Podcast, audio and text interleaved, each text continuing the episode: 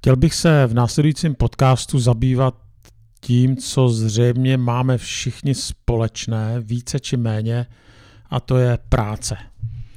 Každý z nás nějakým způsobem pracoval a pokud jste již v důchodu a posloucháte mne, tak jste pracovali, chodili jste do práce, ale určitě i nyní máte co dělat.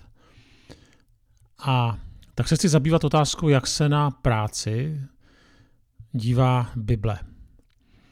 A my si obyčejně práci s Biblí až tak moc nespojujeme, protože máme pocit, že Bible je o těch duchovních věcech a práce moc duchovní není. Ale ono to možná je ještě trošku všechno jinak a na to se právě dneska chci podívat.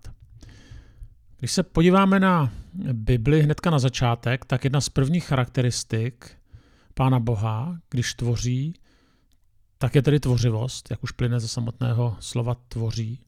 To znamená, že pracuje.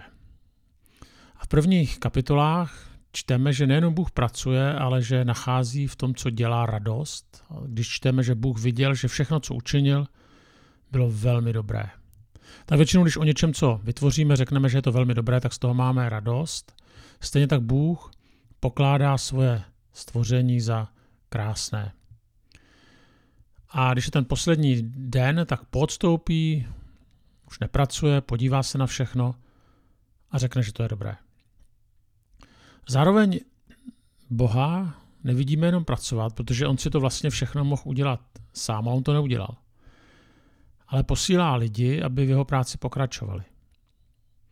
Tvoří Adama Evu a dá jim úkol, který není jenom pro ně, ale řekne jim, aby naplnili zemi a podmanili si. A to slovo podmanit ukazuje, že to, co stvořil Bůh, je sice dobré, ale vlastně nedotvořené. A to dotvoření, to už nechává na lidech, nebo určitou kultivaci nechává na lidech, na nás skrze práci.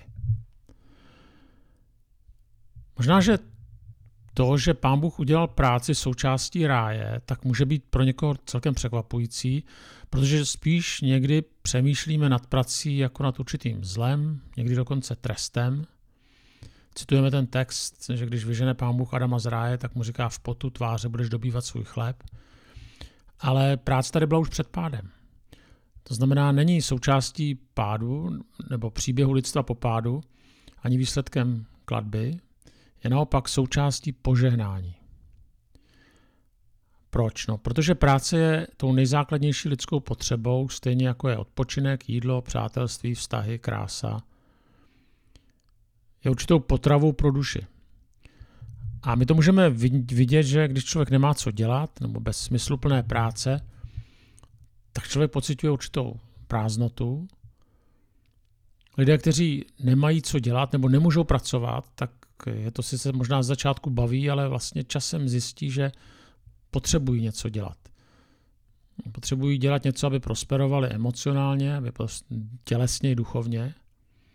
A je to proto, že takhle jsme prostě stvořeni, abychom něco dělali. Vidíme třeba u těch problémů, kteří mají lidé, kteří jsou nezaměstnaní, tak ten největší problém není jenom to, že tedy nemají peníze, protože to nakonec mají, když jsou třeba v nějakém sociálním státě, tak o ty základní věci se stát postará, ale skutečně to, že prostě ne, nemají co dělat, ale takhle nejsme stvořeni, abychom nic nedělali. Stejně tak, když se zeptáme lidech, lidí v domově důchodců nebo v nemocnicích, nebo lidí, kteří jsou dlouhodobě nemocní, tak mnozí litují toho, že nemohou nic dělat. Proč? No, protože se cítí neužiteční. A zase, protože my nejsme takhle stvořeni, abychom nepracovali. Jo, tito lidé mají pocit, že mají příliš mnoho volna, nedostatek práce a pocit neužitečnosti. Samozřejmě je to proto, že práce je jedním ze způsobů, jak být užitečný, nejenom pro sebe, ale i pro druhé. Někdy si někteří lidé myslí, že práce je spíš tedy prokletí, koukají spíš z ní utíct, že je to něco nežádoucího, že smyslem života je oddych, rodina nebo duchovní záležitosti a že tam najdeme v životě smysl. A Bible nám ukazuje na jiný obraz. To znamená, ukazuje nám, že práce je důležitá lidská aktivita a že je třeba obojí, to znamená jak práce, tak odpočinek. Když srovnáme to hebrejské řecké myšlení s řeckým, tak starověcí řekové si mysleli, že bohové stvořili lidi, aby pracovali, ale neviděli to jako požehnání. A práce byla pro ně nedůstojná. Samozřejmě oni věděli, že život vyžaduje práci, ale nevěřili, že všechny druhy práce jsou rovnocené a práce, která byla, řekněme, duchovní nebo využívala víc smysl, tak byla ušlechtilejší než práce v manuální. Proto taky v tom Řecku pracovali výhradně jenom otroci, nesvobodní občané. Nesvobodní občané. Ten biblický pohled je úplně jiný. Každá práce, ať duchovní nebo manuální, ať myšlenková nebo manuální, tak ukazuje na naši hodnotu jako lidských bytostí, protože nás odkazuje k původnímu božímu záměru, kdy to byl Bůh, který tvořil, který pracoval. Jo, tou prací vlastně taky naplňujeme tu myšlenku, že jsme stvoření k božímu obrazu. Jo, jak říkám, Bible nerozlišuje na nějakou vyšší a nižší práci. Eh, spolupracujeme vlastně jakoby s Bohem na, činnostech, můžeme, můžeme to tak říct, které začaly při stvoření, že na začátku byl chaos a Bůh z chaosu dělá řád. A lidé pokračují a budují civilizaci, eh, která také je součástí řádu. Starají se o to, co Bůh stvořil. To je vlastně část toho, proč jsme byli stvořeni. My tady vidíme, že každá práce má důstojnost a že každý druh práce je důstojný. Samozřejmě pokud tedy neškodí někomu. A taky ještě bych vlastně ukázal na jednu věc. Hnedka v té první knize Možíšově, tak tam vidíme, že Bůh se stává jakoby zahradníkem. On vysazuje zahradu. Zahradu Eden. No, v tom starověkém myšlení tahle ta myšlenka je vlastně zvláštní, protože kdyby Bůh přišel na svět podle řeckého myšlení, tak by to byl filozof nebo král, určitě ne ten, kdo pracuje nebo kdo vysazuje zahradu. Jo, Římané by zase čekali spravedlivého státníka. Ale v Bibli vidíme jiný obraz. V první knize Možíšově, v přeneseném slova smyslu samozřejmě vidíme Boha jako zahradníka, v Novém zákoně jako tesaře v podobě Krista. Takže vlastně žádná práce není tak nízká, aby neunesla důstojnost, kterou jí dává Bůh. Později apoštol Pavel v Korinským píše, ať žije každý v tom, co mu pán dal a jak ho povolal. To překazuji všem. A tady skutečně Pavel ukazuje na obyčejnou práci nebo každodenní práci a používá v řečtině to slovo povolání, kdy tady on neumluví, neumluví o duchovní službě, o církevní službě, ale o běžných sociálních ekonomických, a ekonomických úlohách. To znamená, dneska bychom řekli o světské práci. To, co dělá většina z vás. Sám Pavel vlastně toho byl příkladem, protože šil stany. Eh, ještě budu citovat jinou, jiný text, to je Luther. On napsal knížku Křesťanské šlechtě německého národa. On tam napsal. Je čirým výmyslem, že papeže, biskupy, kněze a měchy nazýváme duchovní stav, zatímco pány, řemeslníky a farmáře nazýváme světským stavem. Ve skutečnosti je to klam a pokrytectví. Nikdo se tím ale nemusí nechat zastrašit, a to z důvodu, že všichni křesťané jsou duchovním stavem a neexistuje mezi nimi žádný rozdíl kromě úřadu. Kristem jsme všichni posvěcení jako kněží. On tady naráží na text, který je u apoštola Petra, kdy o všech mluví, že jsme tedy královským kněžím. Ale vlastně to, co tady říká, že Bůh každého křesťana povolává do práce stejně a, jako, a varuje před tím rozlišováním, něco je důstojnější, něco je méně důstojné. Spíš říká, no samozřejmě ty práce jsou různé, co se týče stavu, ale každá práce má svou hodnotu. Ještě jednou Luther, Bůh mohl snadno stvořit zrno a ovoce, ale bez našeho orání a sázení by to bylo k ničemu. A ještě jednou Luther, Bůh dojí krávy skrze povolání dojček. Dokonce i zdánlivě světská práce může být uctíváním Boha a poslušností Bohu, která ho těší. Tak tady vidíte, že ten, ten, odkaz reformace nebo odkaz Lutera je prostě právě, že práce je důstojná, že prací člověk zrcadlí Boha, že práce má smysl, byť vlastně se netýká nutně duchovních věcí. Ještě jeden citát, je to je to od Doroty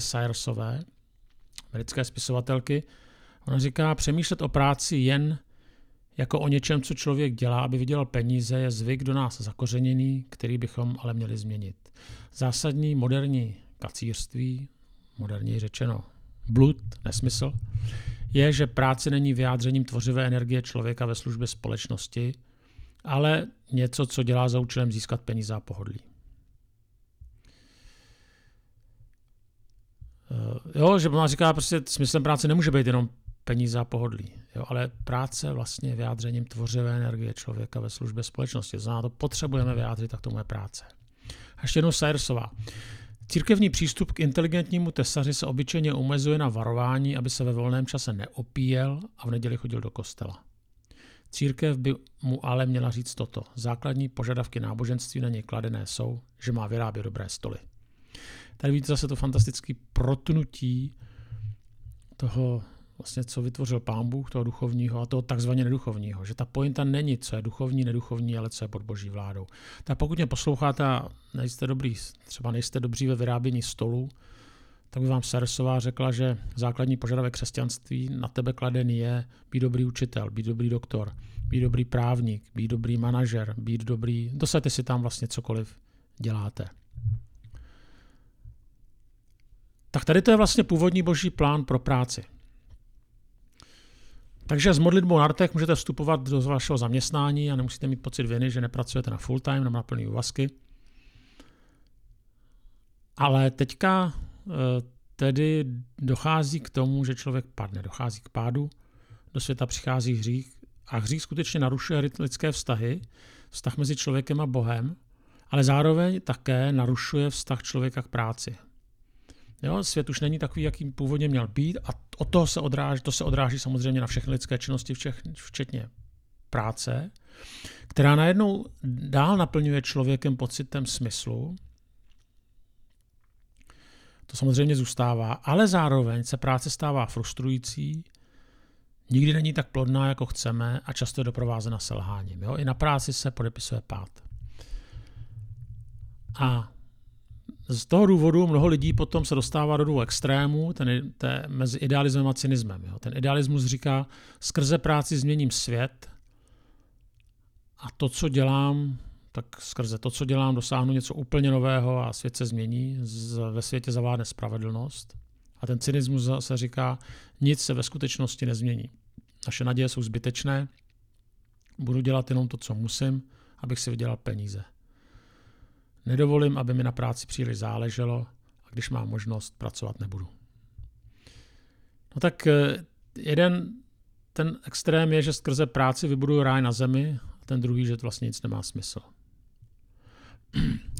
Tak eh, podíváme se na knihu Kazatel. Já jsem trošku naznačil tedy už ten Genesis, že tam potom dojde k pádu a že tedy najednou ten, pro Adama se práce stává prokletím, že v potu tváře chléb svůj budeš dobývat. No a teďka kniha Kazatel, to je jiný tedy část Bible, tak nám ukazuje právě na ten druhý pohled na práci i na lidské úsilí. Trošku méně prozaický než do, než do posud. Ten začátek znáte, slova kazatele syna Davidova, krále v Jeruzalémě, se má pomývost, řekl kazatel, pomývost se má pomývost, všechno pomíjí. Jaký užitek má člověk ze svého pachtění z toho, jak se pod sluncem pachtí? No, kdybyste šli do prvních dvou kapitol, tak byste zjistili, že jsou tam takové tři hlavní části. Každá z těch částí hledá smysl života pod sluncem, což je určitý obrat, v por, který je v protikladu života pod nebem. Je, ta perspektiva vlastně pod sluncem znamená určitá, určitá marnost. Jo. Protože tam chybí perspektiva boží. To by bylo pod nebem. Je tam jenom ta lidská perspektiva. A teďka tedy, jaký jsou ty tři rozměry toho marného úsilí? No, Ukazatel ukazuje na snahu, marnou snahu porozumět životu skrze studium a moudrost. Ten druhý životní projekt je snaha o plný život skrze hledání slasti a potěšení.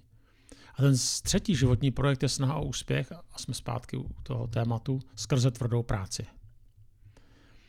Takže nejdříve autor se snažil žít pro studium, pak pro, pro požitek a nakonec naplní svůj život tvrdou prací a nakonec zjistí, že ani práce nenaplní jeho život. A ukazatel 2.17 čteme, tehdy jsem začal nenávidět život, protože se mi zprotivilo všechno, co se děje pod sluncem. Vždyť všechno je jenom marnost a honba za větrem. A teďka proč autor došel tady k tomu závěru? Každý, kdo pracuje, tak chce něco změnit a touží pouznání. A je prostě super, když eh, skrze naše úsilí dosáhneme nějaký úspěch, nebo nějaký trvalý úspěch. Jo? Když eh, si toho všimne společnost, když eh, něco prostě dokážeme. Jo? Každý si tam dosaďte v tom svém oboru to, co děláte a po čem toužíte. No, nějaký geniální lék vynalezete, jo? nebo nějakou super firmu vybudujete, nebo něco napíšete, něco převratného. No ale ten autor nás ohromí argumentem, že dokonce i když jsme jedni z mála lidí, kteří prorazili a dosáhli všeho, v co doufali, tak nakonec stejně to nic neznamená. Jako kdyby neexistovaly žádné trvalé úspěchy. Jo, protože autor potom řekne, pojal jsem nenávist eh, ke svému klopotnému pachtění pod sluncem, neboť plody zanechám člověku, který bude po mně. Kdo ví, bude-li, bude-li moudrý nebo pomatený, přesto se však zmocní všeho, čeho jsem při své moudrosti pod sluncem klopotně získal nebo ksek dopachtil. Také to je pomývost. Odvrátil jsem se od eh, toho ze srdcem plným zoufalství nad vším svým klopotným pachtěním pod sluncem. Takže jakoby najednou on říká, no stejně nakonec ty výsledky mojí práce pominou, odvíje to čas a někdo jiný to třeba převezme a kdo ví, jestli s tím bude dobře hospodařit. Takže to nevydrží. Jakoby ta práce pod sluncem je zbytečná a proto nás obírá od naději do budoucnosti. O naději do budoucnosti.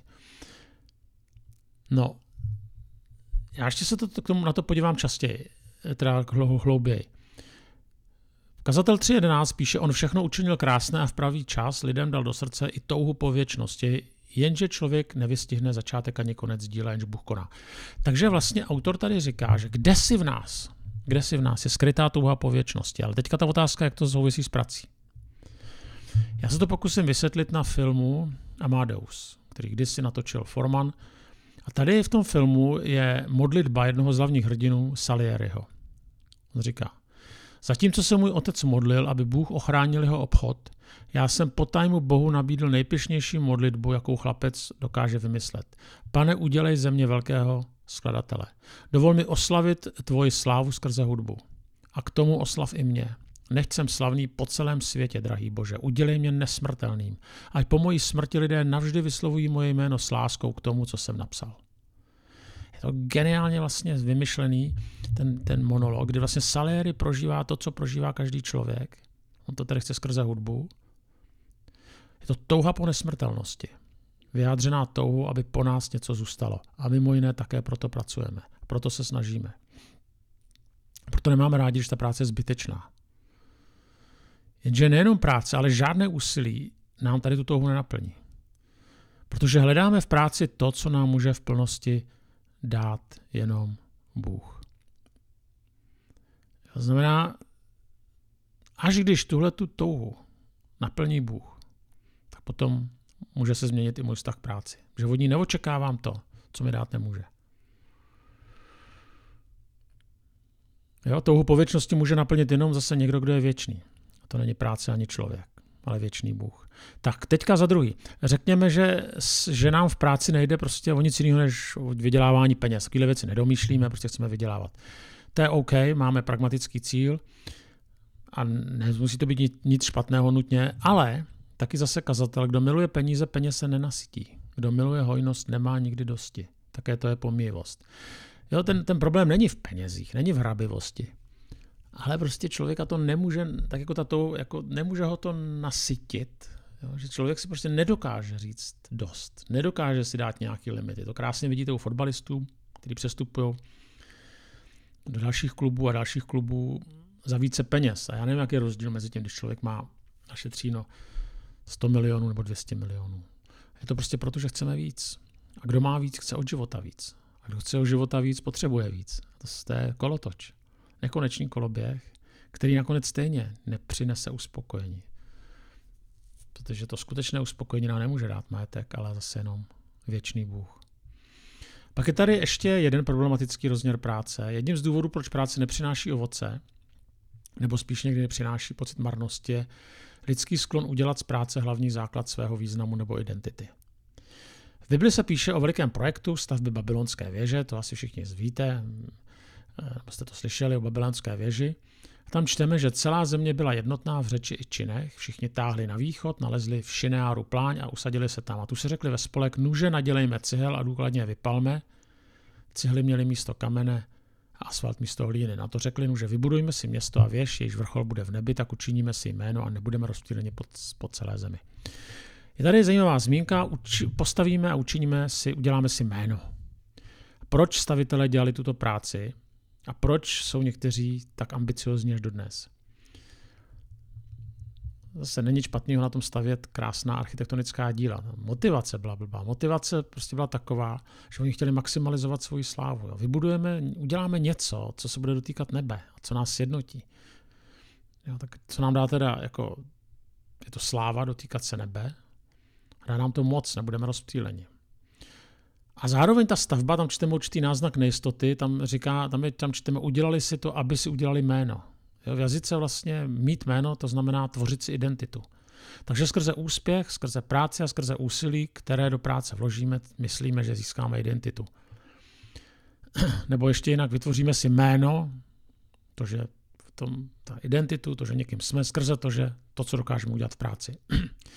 Jenže identitu, to, kdo jsem, jako touhu po nesmrtelnosti, nemůže naplnit sebe větší úsilí ani práce.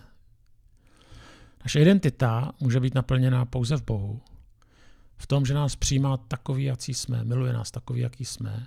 A to ne na základě toho, co jsme dokázali, jak jsme úspěšní, co jsme tady vybudovali, jestli se naše práce dotýká až nebe. Ale právě po pádu lidé tu svoji identitu hledají na špatném místě. Z práce se postupně stává Bůh Mimochodem to se taky projevilo i v komunistických písních. Buď práci čest, tak to je v podstatě náboženský text. Čest se vzdává Bohu a ne práci. Tak od té doby se toho moc nezměnilo, ale jenom to nespíváme takhle otevřeně. Tak co říci závěrem? Tak eh, chci jenom říci, že práce je boží dar, že je to součástí božího původního plánu s člověkem, že pádem se to pokazilo, a že vlastně ty, ty problémy, které potom přichází, je, že v práci můžeme hledat nesmrtelnost, můžeme, může to být zdroj naší identity, nebo zdroj, pouze zdroj toho, abychom se měli lépe, měli hojnost.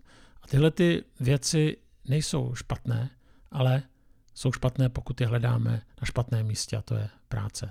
Tak bych nám přál, abychom tyhle ty oblasti dokázali nacházet v Pánu Bohu a potom ta naše práce může být ještě smysluplnější, radostnější a lepší, než uh, jaký děláme.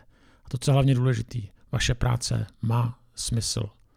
Pokud samozřejmě neděláte něco, co je Bohu odporný, má smysl. A vzdaleka to nemusí být práce jenom takzvaně duchovní. Bůh se totiž takhle na svět nedívá. A pokud svoji práci dáváme Pánu Bohu k dispozici, tak je všechno v pořádku. Tak ať vám Pán Bůh žehná, až zase usednete ke svým počítačům, nastoupíte před třídy, zapnete myčky a já nevím co, děláte všechno.